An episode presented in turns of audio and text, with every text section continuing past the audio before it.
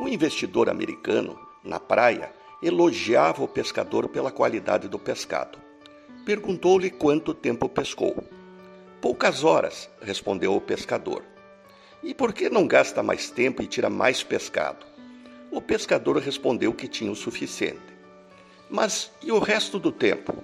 Olha, o resto do tempo eu descanso, brinco com meus filhos, durmo a siesta com a mulher e à noite vou ao povoado onde tomo cerveja e toco violão com os amigos.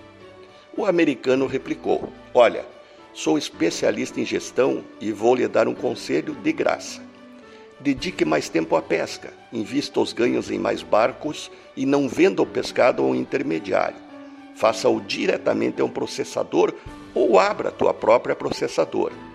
Controle assim a produção, o processamento e a distribuição e vá para a capital montar uma empresa. O pescador perguntou quanto tempo isso levaria.